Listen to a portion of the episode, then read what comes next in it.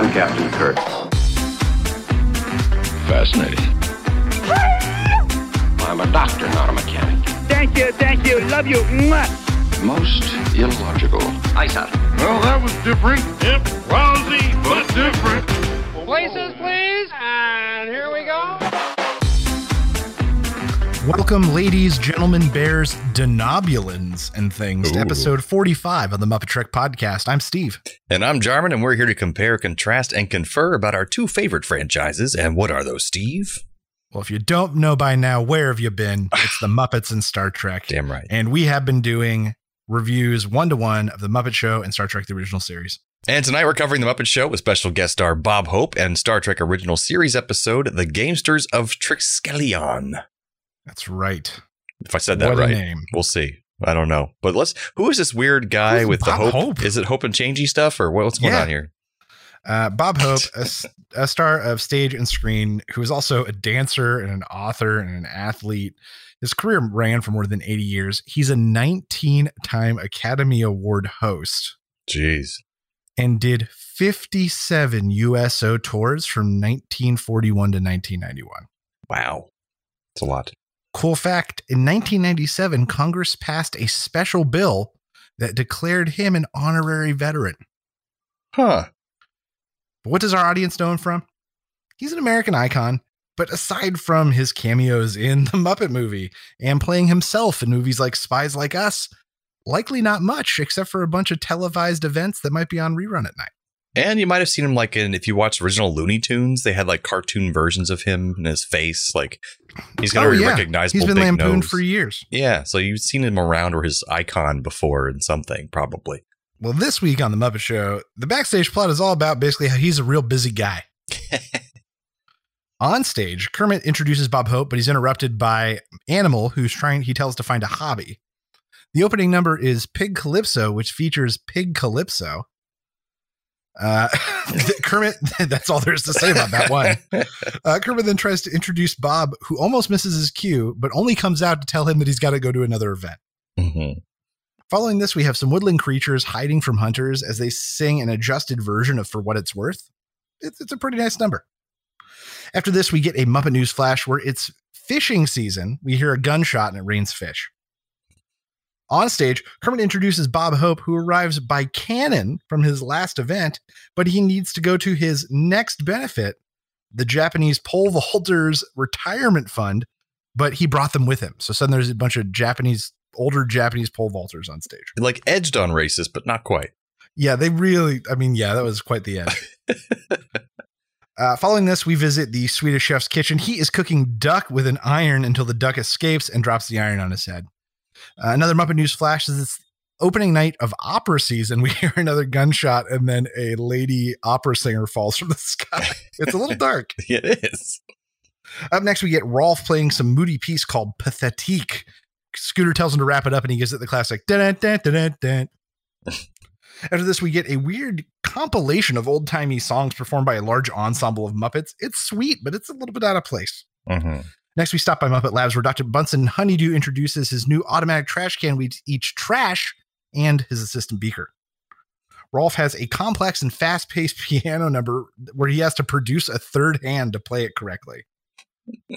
Kermit introduces Bob Hope for the cowboy sketch. Finally, we get to see Bob Hope do something.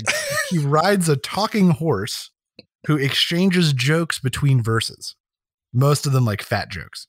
Yeah, strangely enough. Uh, Kermit thanks Bob Hope. Bob Hope brings out kind of the cavalcade of random attendees that he brought with him. And that is what we call the Muppet Show. Jarman, what did you think of this week's episode? God, well, it was uh, definitely a, an episode. it most assuredly was. yes. Um, Things happened. People were on stage, perhaps. Yes. So when I was a kid, I watched um, some PBS with my parents, and there was often a show called the Red Skelton Comedy Hour. Mhm. Uh, it was like a rerun from a show from the 70s, early 80s, and it often had Bob Hope as a guest. And that was my main experience seeing him and remembering thinking, oh, he's he's amusing. Um, but now watching this episode, I I didn't laugh at anything he said. Um, I mean, that's also probably a tribute to some bad writing for him, or maybe he wrote his own parts. I don't know, but it's like he told pun jokes that weren't even on par with the usual fun groaner Muppet pun pun jokes I like so much. That's true. Like they he- were like thinker pun jokes, but I don't want to think. I'm watching the Muppet Show. But also, he's like, uh, you're like said to Gonzo something about, uh, I think you have quite a nice crust because he was like talking about making bread yeah, puns. yeah, yeah. But the crust pun didn't make any sense in that context. It was really weird. Um, just so, and he also see he was almost breaking character a bunch in the scenes. Other um, times you, he clearly was like looking off camera at like a producer or director or something. You Yeah, see him do it. It's one of the first times I very blatantly noticed during his horse singing number that he was having to keep turn his head away from the camera to read the cue card of his lines of his of the song. Um, and I was just like, he's not really into this. so it was, it was not a not a, the best uh, guest. I- I think that th- this episode likely suffered. Like the joke that Bob Hope's a busy guy was not a joke; it was a reality. right. So Marmony says that this is one of those episodes where they had like two days Mm, or like a day and a half of Bob Hope's time. right. so they just had to get it in and get it done. And so he's only really in one real sketch. And otherwise, he's in his trench coat and his hat, waiting to go. You know, coming in and out or having little transitions, but not like a scene or a number. Um so I- let's let's talk about the few okay moments this week. I did like uh for what it's worth the animals hiding from the hunters. That's kind of like a like that. classic. Ep- uh, that's like a classic sketch. It was very involved too. Like they season. could tell they did a lot of work on that because they weren't working the, the host very much, so they had a lot of time to Oh, make that yeah. set and all those different Muppets and everything. Uh, the Muppet News flashes I thought were amusing. There's two of them this time. That's Right, and the fact that it was like fish being shot and then a lady singer being shot and they amped it up was just funny and dark and not something we necessarily get a whole lot. yeah, Um, but you're right, Bob was a little bit forgettable. yeah, absolutely. Um, I Weird really, thing. Uh, did you notice that the horse was wearing New Balance shoes? I did notice he's wearing sneakers. That was odd. He's wearing New Balance shoes. I checked; they existed back then. Hmm. Probably soon around that time. Um, I did really actually like the strange, out of context, uh, scene. The, all the Muppet cast sitting around singing songs in front of a fire. It was just Yeah, it was out of place a little bit, but it was sweet. Yeah, I wish they had built like a intro to that to make it make more sense. Like, hey, we're just gonna take some time out to sing a song or something like that. Yeah, and we're sitting somewhere with the owner of the theater, Scooter's uncle, J.P. Uh, Gross. Yeah, who we never have only seen like once or twice before, and suddenly he's just there, happy with them singing a song. It's like this is odd, but I'll, I'll take it. Great harmonies. It was nice songs they sang, and but yeah, it was a good but strange moment. Um, but yeah, I, I kind of agree. Overall, kind of middling to low. Yeah, this is definitely low middle for me because the whole time I was and I was like, oh, okay, all right, but then otherwise, it's just no real standout. Wow, it didn't even have like the things you want, like at the dance or veterinarian's hospital or pigs in space. Yep, Didn't It have any of those staples. more meh than anything else. Yeah, I can get I can get behind meh. Sorry, Well, the Bob music Hope. this week kicked it up a notch. Pig Calypso by Derek Scott. He was a musical associate for the Muppets and wrote other songs for them, like Muppet Limbo. I did like that song actually, and I like the fact that uh Kermit comes in at the end, and actually he deserves the punch he got because yeah, he does. he- Even Anna was like, "Oh, what?" he made a joke about eating pigs in front of all these pigs, so she deserved to punch him in the face that oh time. yeah. Uh, for what it's worth, recorded by Buffalo Springfield, while often viewed as a like Vietnam War song, it was actually inspired by the curfews caused by what were referred to as the hippie riots, Oh goodness! which took place on Sunset Strip in Hollywood in the 50s. If you guys don't know that song, it goes stop now. What's that What's that sound? sound? Everybody, they did adjust the lyrics a little bit here, which bummed me out, but I get it. Yes, that makes sense. Uh, Pathetique or Sonata Number Eight by Beethoven. Uh, this is one of that Rolf performs, and this is one of the pieces that took Beethoven from being like a very gifted pianist to being considered a very gifted composer. Mm. Uh, long, long ago in the big medley, English composer Thomas Bayly, they got this song got a tempo and a lyric change sometime I think in the 30s or 40s and became uh, Don't Sit Under the Apple Tree with anyone else but me. Mhm. Yep, that's what this song became long, long ago. Aura Lee by George Poulton. It's a Civil War song that became so popular that it was taken up by both sides. Oh wow! Uh, believe, uh, believe me, if all those endearing young charms. Ugh, what a title. From Irish poet Thomas Moore. Uh, this he just had a really cool epitaph, so I thought I'd read it. Dear harp of my country, in darkness I found thee. The cold chains of silence had hung o'er thee long. When proudly my own island harp I unbound thee, and gave all thy chords to light, freedom, and song. Oh, Bam. look at that. Sweet Genevieve, British folk song, lyrics provided by George Cooper, an American poet best known for translating like foreign language songs into singable English. And somehow he also wrote this. Random. Uh, Nola, a song by Felix Arndt, an American composer who died in New York City in 1918 of the Spanish flu, Oh, we know what that's like. apropos to now. yes. Uh, and then finally, Don't Fence Me In by Cole Porter and Robert Fletcher. It was made famous by Roy Rogers in two separate movies. The first was called Hollywood Canteen, and the second one came a year later, and it was called Don't Fence Me In. Ah, So Roy Rogers is the one that put this one on the map. another American icon. Jeremy, what did you think was the best Muppeteering in this kind of mixed bag of an episode? I think maybe we'll have the same one, maybe not. But uh, mine was the wild creatures in the woods singing along, um, and it was just intricate and it was, it was subtle. And the, the all these little woodland creatures are hi- kind of hiding from the the hunters, and it was just a very involved set and a lot of puppets up on stage Yeah, at one time. True, a lot of movement, a lot of coordination. And it, it was they almost had a little sadness to them, and, and they were scared as they'd go away from the hunters. And then these goofy country hunters come in, shooting at things. I got myself a tractor. What'd you shoot? Oh, I, shot, a a tractor. I got me a big old cement truck. Um, so that was cute, and I just, just thought it was really well done and intricate. So they spent a lot of time on that. You could tell. I've got to give it to Rolf's second performance, Nola, where it got Mm. really complex, but only because it got jazzy at one point Oh, and like kind of played off. And the the the puppeteering was so good in that moment that I didn't think about it. and you Like, always think he's playing the real song. Like you always think Right. he is. But even even the he played someone else riffing, and that was kind of crazy That is crazy. to me, um, and just really impressed me. And then the third hand coming in just kind of sold it and finished it for me. And who's usually Rolf's hands? Do you know? Um, let's see. Jim was uh, mouth and left, and then right. I don't know. It could have been. It's a different person doing left and right for those pianos. Maybe That's crazy. I would have to look it up. That's interesting, though. Huh. Well, there but we Jim go. did the voice, the singing, and the character. right. Um, but no, just just phenomenal. Indeed. Rolf was good this episode. T- tell us about this week's episode of Star Trek that we watched. So, from the title alone, I had forgotten what this episode was like, but it's called The Gamesters of Triskelion. And I apologize if I'm saying that wrong.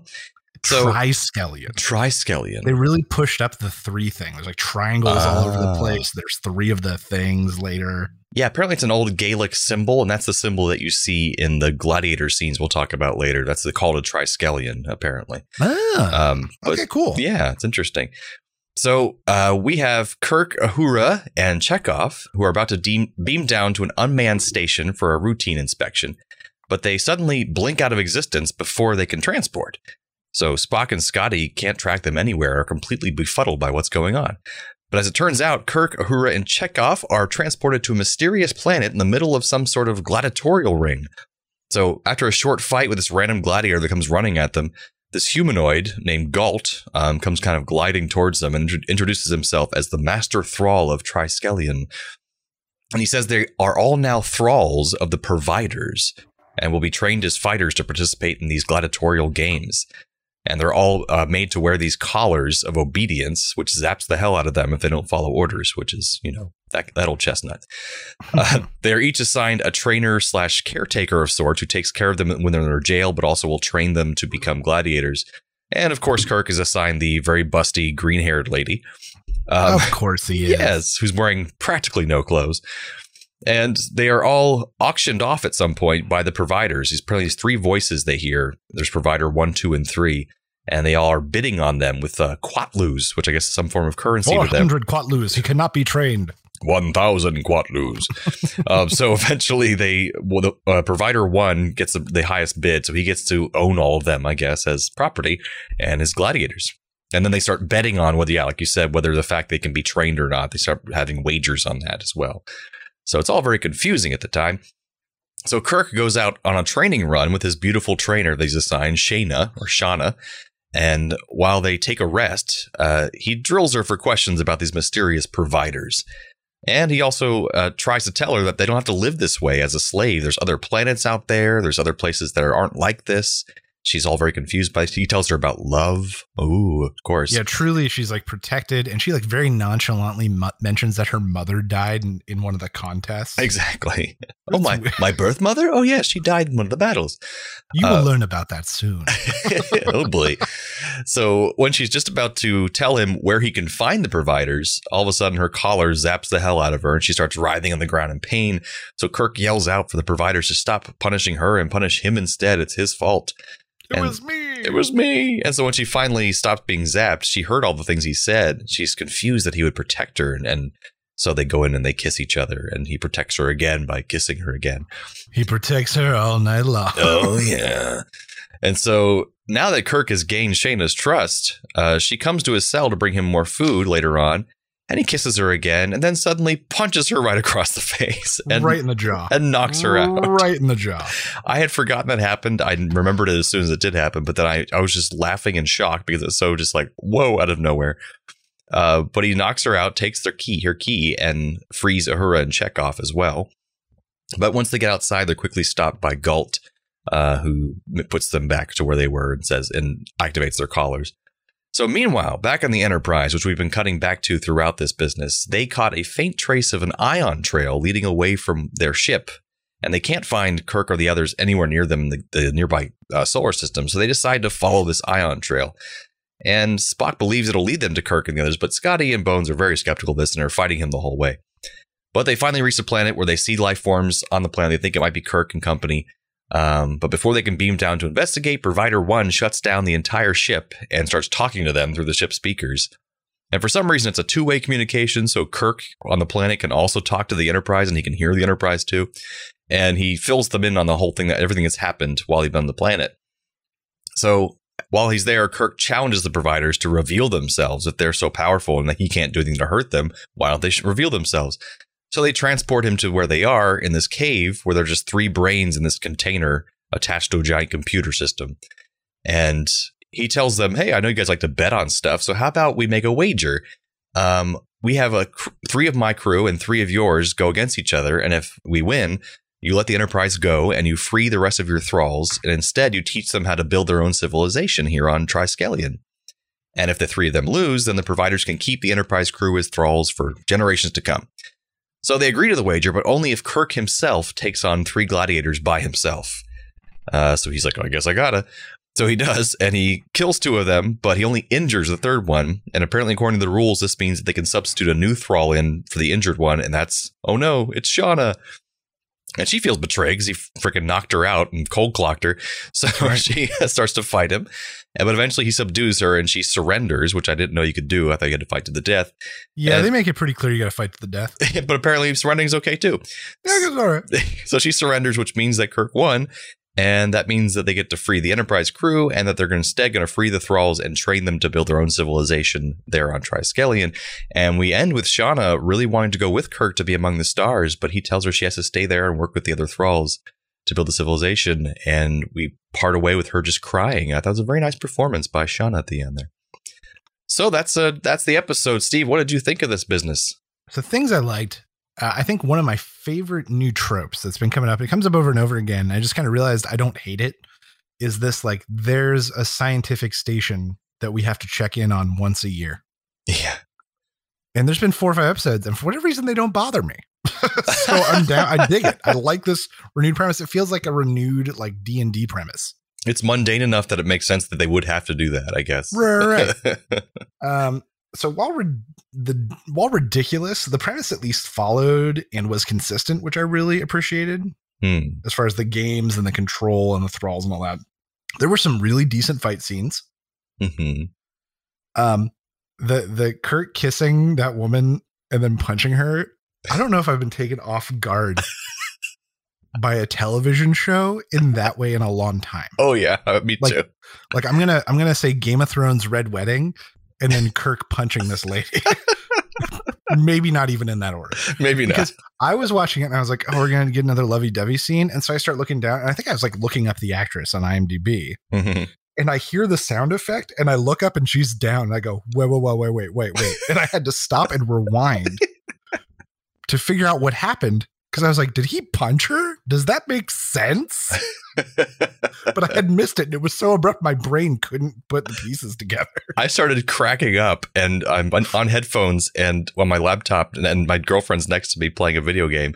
I was like, sorry, you got to pause and you got to watch this. so I, I rewind it and I play it to her and she's like, what the hell? And I'm like, I don't know. I can't explain Uh, this. I like that Kirk seducing someone finally had a purpose yeah.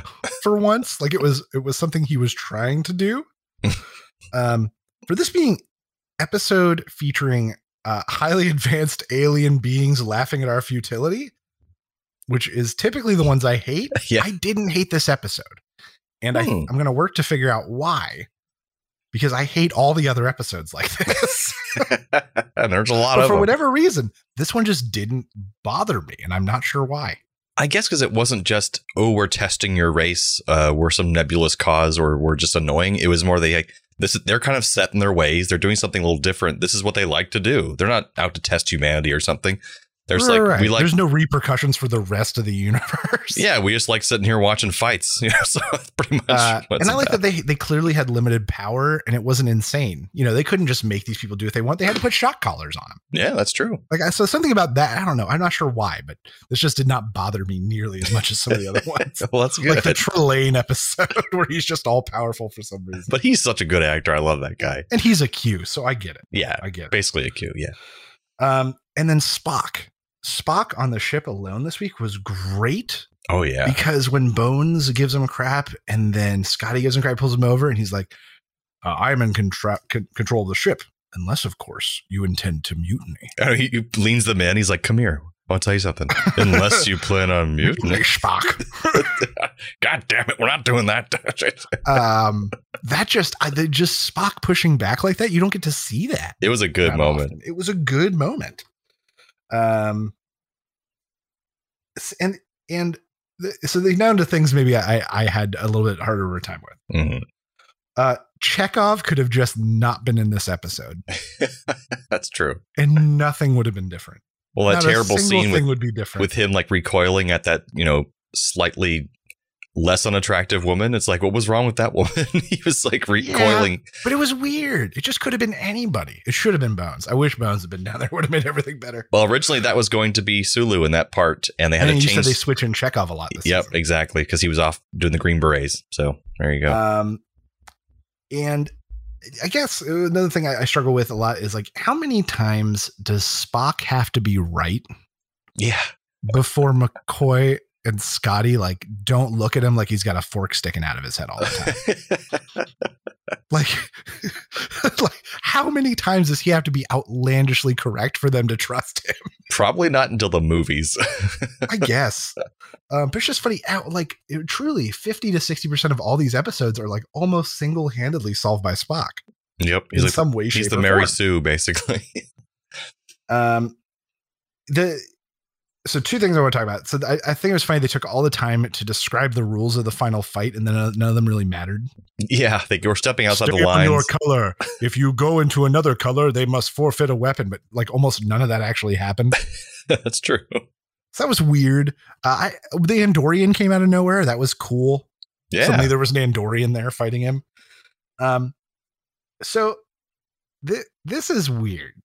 Um, was the implication that Uhura was being and or about to be raped? I'm pretty sure episode it was she was about to be raped, and then they show that they she's just they cut it in a non-definitive way. well. She comes back and she's fully clothed and still has a weapon in her hand, like that pot or whatever. So I feel Right, like but she it fend- feels like we we missed a shot. I feel like she fended him off, though. That's the Right, idea. It feels like we missed a shot of her grabbing the pitcher and hitting him with it or something. that would have been and helpful. Cut it. But it was just one of those things where I was like, they really left that far more open ended than they should have. And plus, going to commercial didn't help at that exact moment. No, going to commercial at that moment was terrible. um, it was just weird. We don't get a lot of real sexual anything, and so to get like a rape, just is not say out of place for Star Trek, but I don't think we've seen that before. especially in the '60s, like that. Yeah, and it was That was crazy. and it was only done in the shadow play and then sound, but it was Unless- still. and I just don't want to say the transition. The transition just doesn't feel like it was done tastefully. It was odd. I, I it was weird. that. It was weird. That's true. Worth mentioning. you want to show her as a strong woman, great. Show her hitting him in the head with that thing. Absolutely. She is strong. Um, you got some Trek factoids for us? Sure, sure. So, um, the look of the character Galt, if you didn't already notice it, was modeled after Ming the Merciless, the arch enemy from. I had to find the movie. I was like, why do I know this guy? so I started looking up. I was like, it was in the movie with that Birdman King. And so I had to start looking up Birdman King and then finally found Flash Gordon through that. Yep, Flash Gordon. um, a kind of, I think Christopher Plummer played him in one of the movies. He Uh, did. He's yeah. got really, really racist, like Asian oh yeah, Fu Manchu. and a Fu Manchu. Oh yeah. uh, halfway through filming this episode, the the cast and crew learned that the show had been canceled.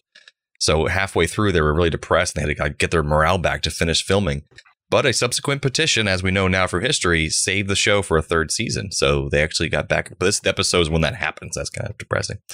Um, when Joseph Ruskin, the guy who played Galt, the Ming the Merciless guy, saw that his costume consisted of a long black floor length robe, he came up with the idea of walking in an extremely fluid way, um, just known as glide stepping, like marching bands.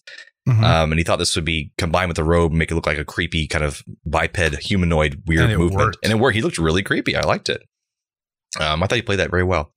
Um, so this is the sad part of this episode. Um, the actress who played Shauna, uh, Mhm. her name is Angelique Pettyjohn. And in Mm-hmm. the early 1980s, after her career faltered, actress Angelique Pettyjohn, who played Shauna, started making softcore and then hardcore porn films. Uh, she Wow. she stopped that when she realized she could make more money appearing at sci-fi conventions. After the popularity of the Star Trek franchise grew due to the release of the films, Star Trek got her out of porn. it did. Um, as part of her appearances, she posed for and sold two versions of a poster of her as Shauna in character, one in her costume and one where she's totally nude.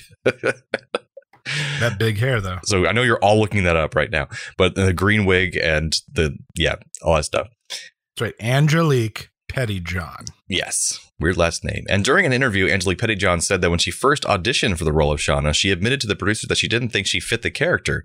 And when they asked why, she said the script describes her character as an Amazon. But at five foot six, Pettyjohn said she's hardly an Amazon. But the producers all laughed and said, "Look, honey, next to Shatner, you look like an Amazon." True. Apparently, he's Plus, not five tall. six for that time was actually pretty tall for one. Absolutely. And it's it's funny. There's a show called The Trek Files, uh, which I listen to fairly frequently, and it's hosted by Larry Nemecek, who's like a Star Trek historian who's worked on future shows and stuff. And he had a whole episode with Angelique Pettyjohn's best lifelong friend because she actually passed away in I think '92.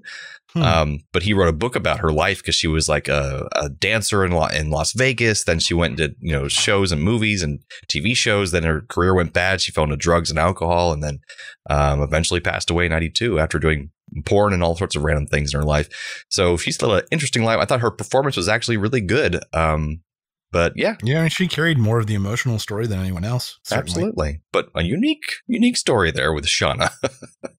so what are our Trek connection Muppet connections this week? Oh boy, howdy. Uh, in Star Trek Enterprise, Commander Tucker suggests the first movie night aboard the, sh- the ship should feature a Bob Hope and Bing Crosby movie. Oh, From 1963 to 1967, Bob Hope hosted the Bob Hope Presents the Chrysler Theater.